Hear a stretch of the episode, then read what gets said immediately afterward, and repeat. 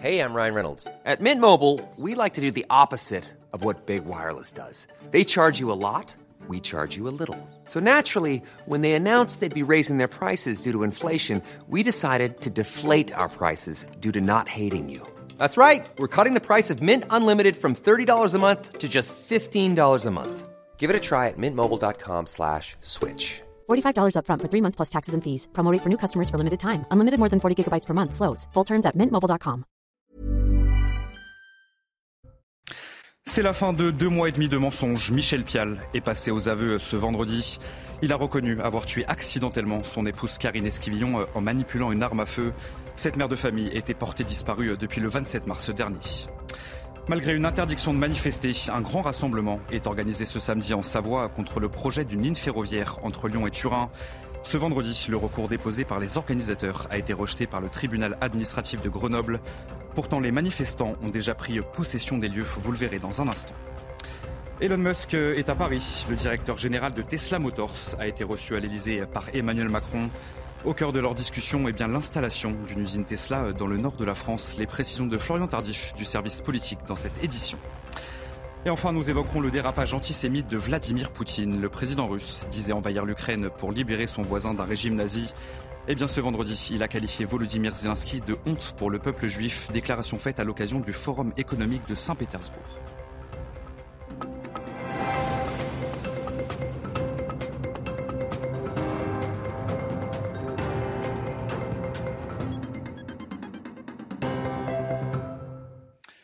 Bonsoir à tous, très heureux de vous retrouver sur CNews pour l'édition de la nuit. Le mari de Karine Esquivillon est donc passé aux aveux lors de sa garde à vue. Michel Pial a affirmé avoir tué son épouse accidentellement en manipulant une arme à feu. Il a ensuite été mis en examen pour meurtre sur conjoint puis écroué. Des aveux qui ont permis de retrouver le corps de la mère de famille dans un bois à proximité de leur domicile.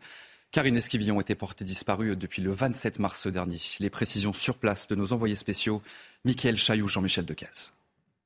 C'est la fin de deux mois et demi de mensonges. Michel Pial est mis en examen pour meurtre sur conjoint.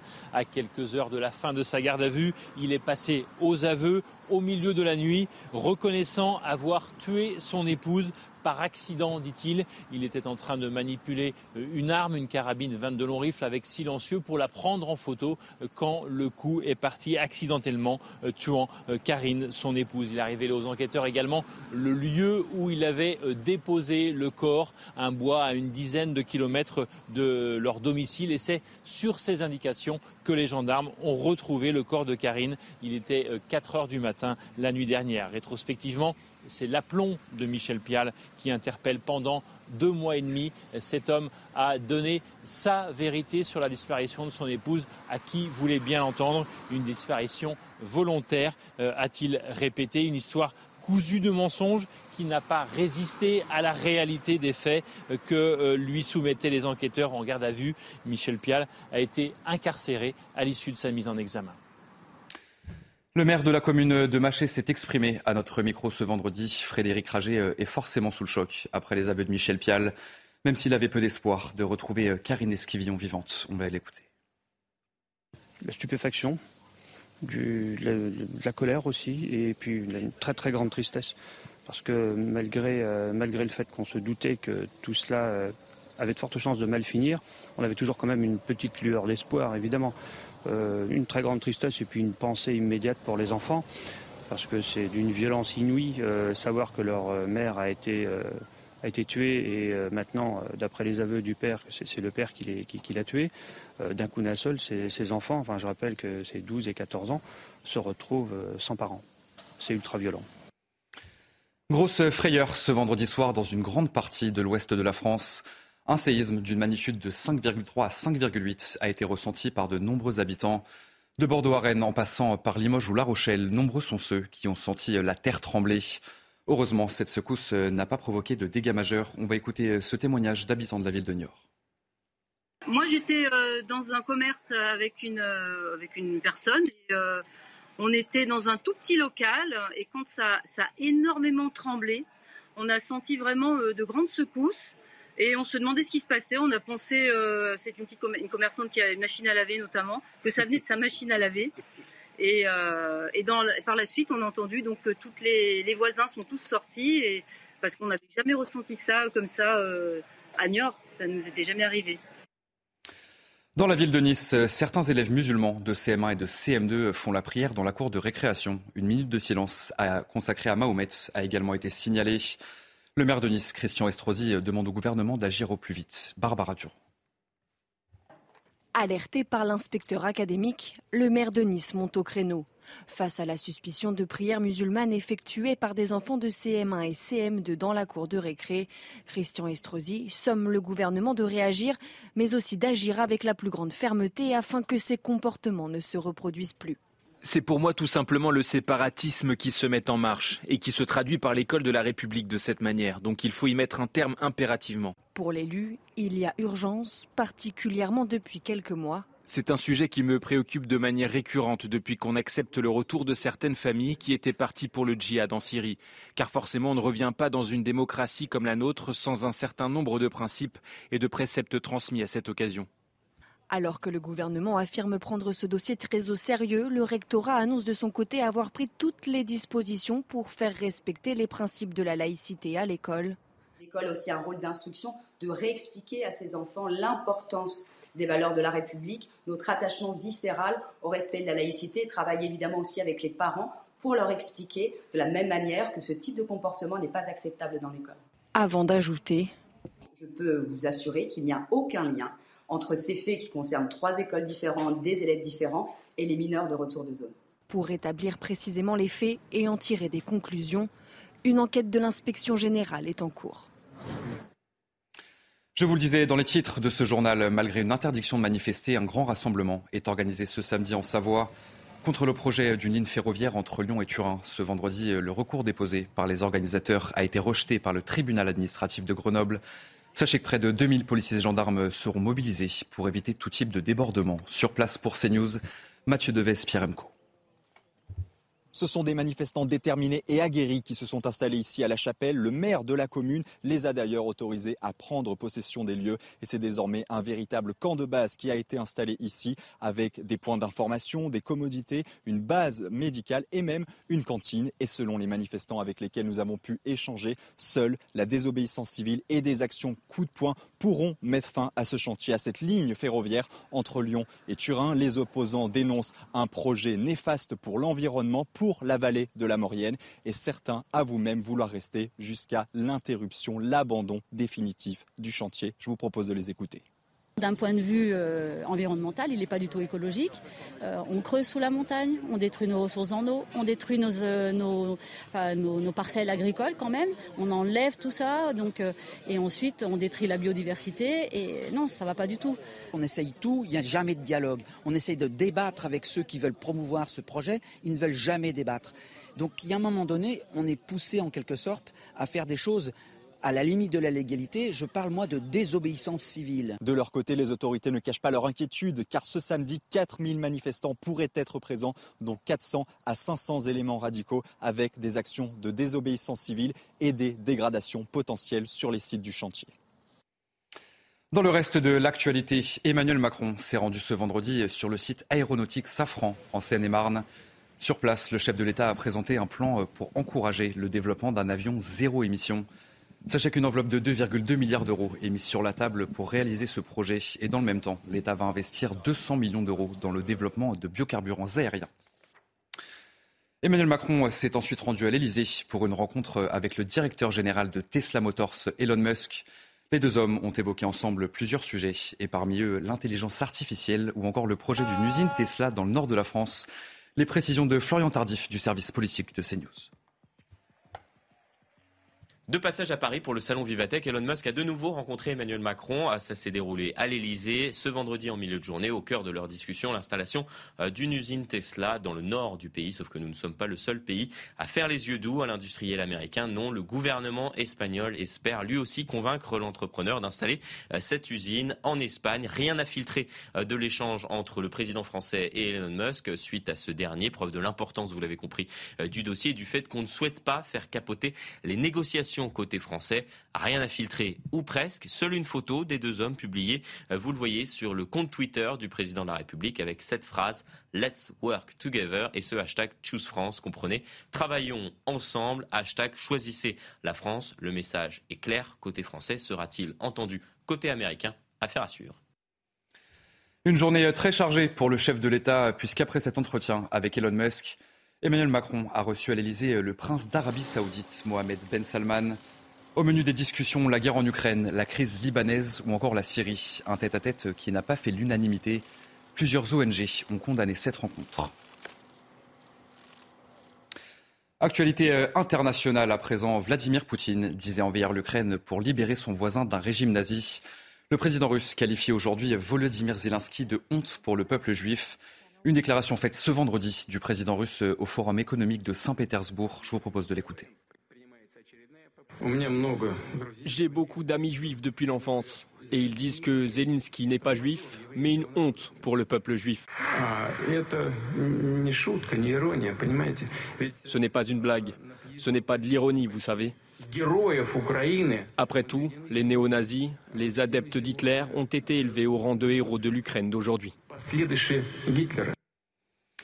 Le philosophe français Pascal Brunker n'est pas étonné de la remarque du président russe. Selon lui, Vladimir Poutine se croit invulnérable parce qu'il utilise la rhétorique anti-nazie. Écoutez.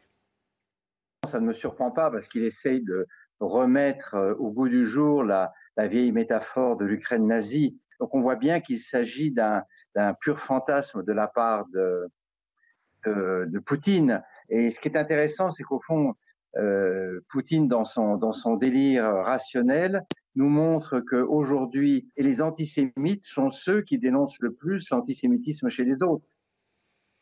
Quelques jours après le naufrage d'un navire de migrants au large de la Grèce qui a fait 78 morts, l'ONU demande des investigations rapides et des mesures urgentes pour éviter que ce genre de drame ne se reproduise.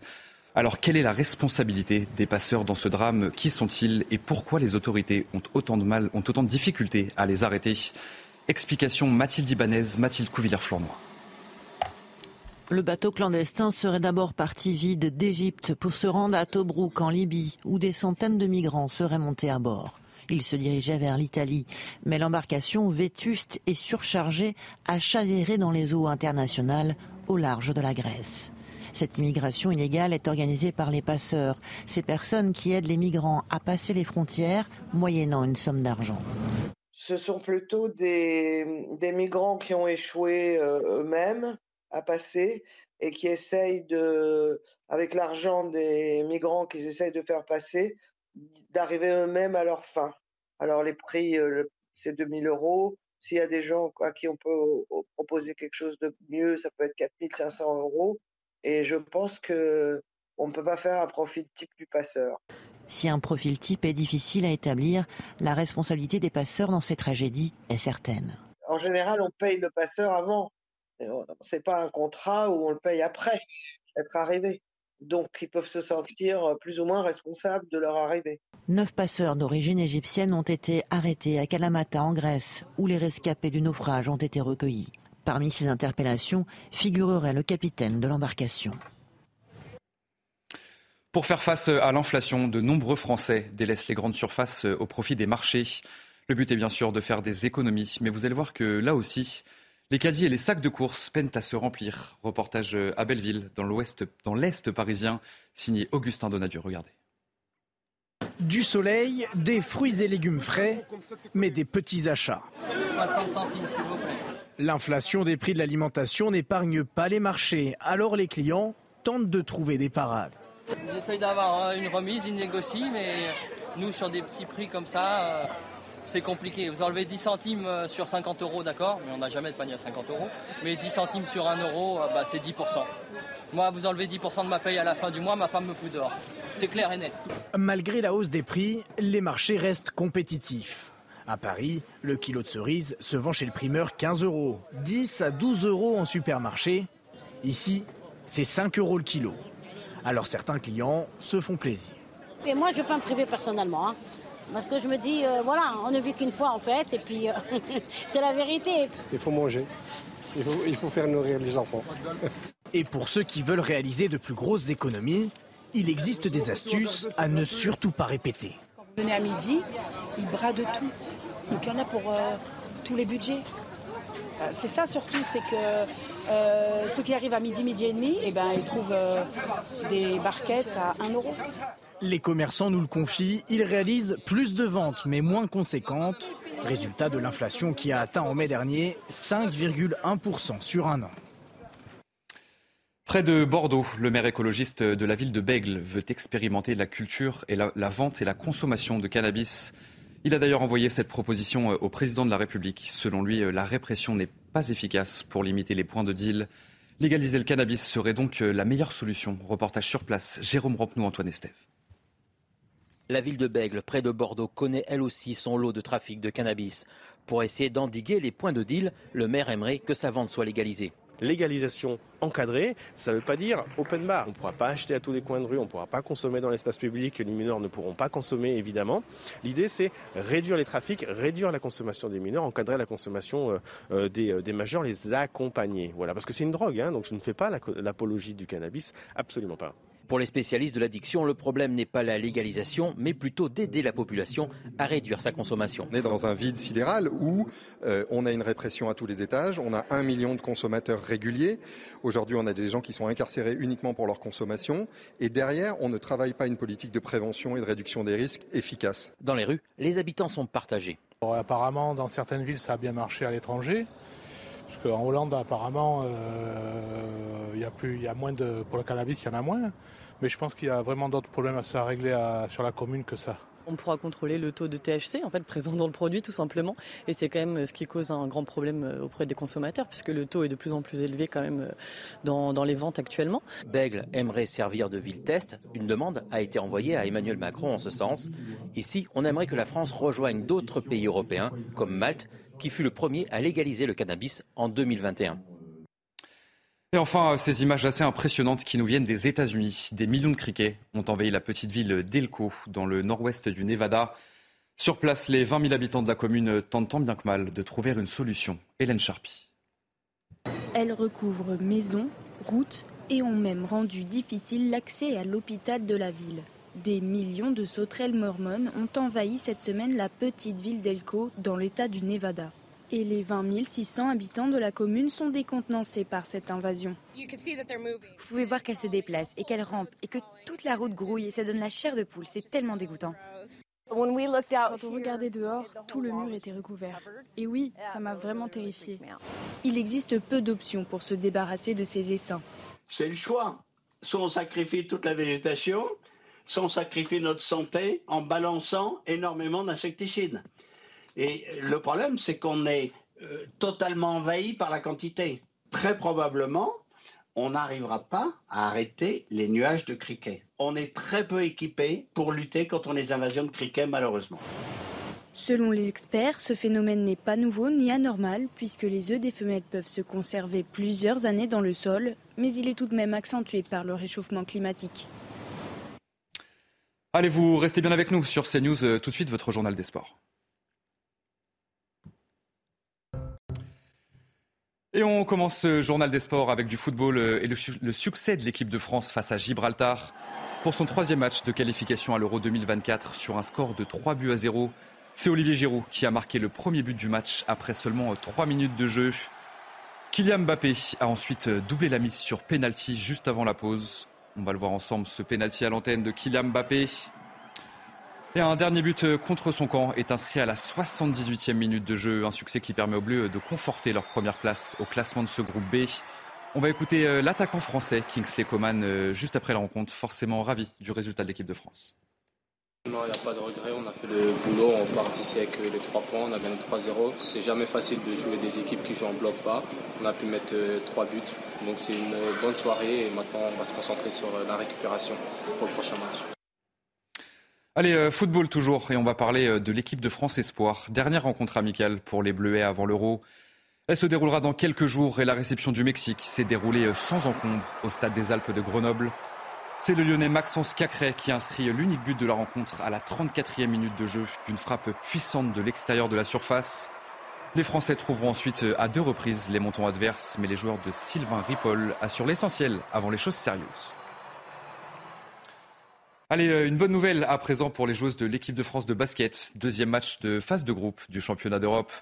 Et déjà une deuxième victoire, synonyme de qualification pour les quarts de finale du tournoi. Elles ont battu l'Angleterre sur le score de 63 à 57 et sont assurées de terminer à la première place de leur groupe. Une prochaine rencontre qui s'annonce donc sans pression contre le pays hôte. Ça sera la Slovénie qui est déjà éliminée de cette compétition. Et on passe euh, au rugby avec la finale du top 14 qui se profile ce samedi soir au Stade de France. Une rencontre que, vous pourrez évidemment suivre sur Canal+, ça sera dès 21h, avec une affiche passionnante et indécise entre Toulouse et La Rochelle, de formation habituée à briller tant sur le plan national qu'européen ces dernières saisons. Les clés du match avec les entraîneurs des deux équipes, Hugo Mola pour le Stade toulousain et Ronan O'Gara pour La Rochelle. Aujourd'hui, pour battre La Rochelle, c'est de l'ordre du, du 100%, donc c'est un grand Stade toulousain pour battre La Rochelle. Donc je ne sais pas si un grand stade toulousain est de l'ordre de l'exploit. Sans lever de la pression, on ne s'est jamais trop caché derrière notre statut de, favori quand on l'était. Euh, après, si vous voulez ne pas les annoncer favoris quand ils sont double champions d'Europe, on peut mettre de côté cette compétition et on est premier du championnat, donc favori, pas de problème. Obligatoire un jeu notre jeu. On a des forces et qui donnent confiance à moi. C'est un jeu notre jeu. Je pense qu'il n'y a pas une équipe qui peut battre nous. Et ça donne confiance à, tout le monde. Comme je dis, je mine, le statut a changé. Je ne sais pas si on est favori dans ma tête, oui, parce qu'on a gagné en Europe à Dublin. Allez, on termine ce journal des sports euh, avec un petit mot de tennis. C'est la fin de parcours pour Richard Gasquet au tournoi de Stuttgart en Allemagne. Le Français s'incline en quart de finale face à l'Allemand Jan-Lennart Struff. Euh, une élimination en 2-7, 6-4, 7-5. Le duel a duré un peu plus d'une heure entre les deux hommes.